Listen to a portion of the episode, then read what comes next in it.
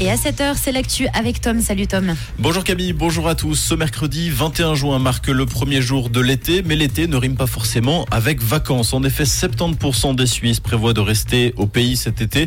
Un Suisse sur cinq déclare même ne pas partir à cause de l'inflation. C'est ce que vient de montrer le dernier rapport de la plateforme HelloSafe. Parmi les personnes qui ne partent pas, les deux tiers préfèrent voyager à un autre moment de l'année. six pour cent restent en Suisse à cause de la pandémie et trente pour cent à cause de l'inflation. Pour ceux qui partent, le budget moyen alloué aux vacances cette année et de mille cent huitante francs. Le niveau d'alerte incendie de forêt a été relevé d'un cran dans le canton de Vaud. Il est désormais marqué en raison d'un déficit important de précipitations. L'alerte incendie concerne surtout le Jura et le plateau. Les autorités appellent à la plus grande prudence lors des activités en plein air. L'organisation des Jeux Olympiques de Paris deux mille vingt-quatre entachée par des soupçons de corruption. Des perquisitions ont été menées hier dans les locaux du comité d'organisation. Selon le parquet financier, ces enquêtes préliminaires portent notamment sur des faits présumés de prise illégale d'intérêt, de détournement, de fonds publics, de favoritisme et de recel de favoritisme. Le tout dans le cadre de marchés liés à la préparation des J O. Dans le même temps, hier, dix ouvriers qui ont travaillé à l'époque sans papier sur les chantiers ont assigné plusieurs géants du bâtiment au prud'homme. Ils veulent obtenir la reconnaissance de leur travail et le versement des arriérés de salaire.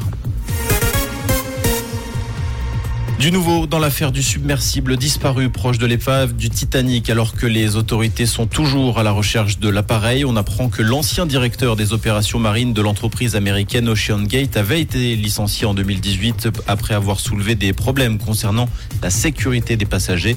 C'est ce que montrent des documents judiciaires de deux mille dix-huit. Dans le même temps, les recherches s'intensifient pour retrouver les cinq passagers disparus. Des sons décrits comme des coups ont été entendus à un rythme régulier par les sonars des équipes de recherche. Un restaurant péruvien sacré meilleur restaurant du monde. Le Central, situé dans la capitale péruvienne Lima, succède au restaurant danois Geranium. L'institution cinquante Best Restaurants a récompensé une cuisine célébrant la diversité des ingrédients ainsi que l'histoire et les traditions du Pérou. En cyclisme, Marlene Reusser s'est imposée sur le Tour de Suisse. La Bernoise s'est classée troisième lors de la dernière étape à Ebnat-Kappel, suffisant pour conserver son maillot jaune.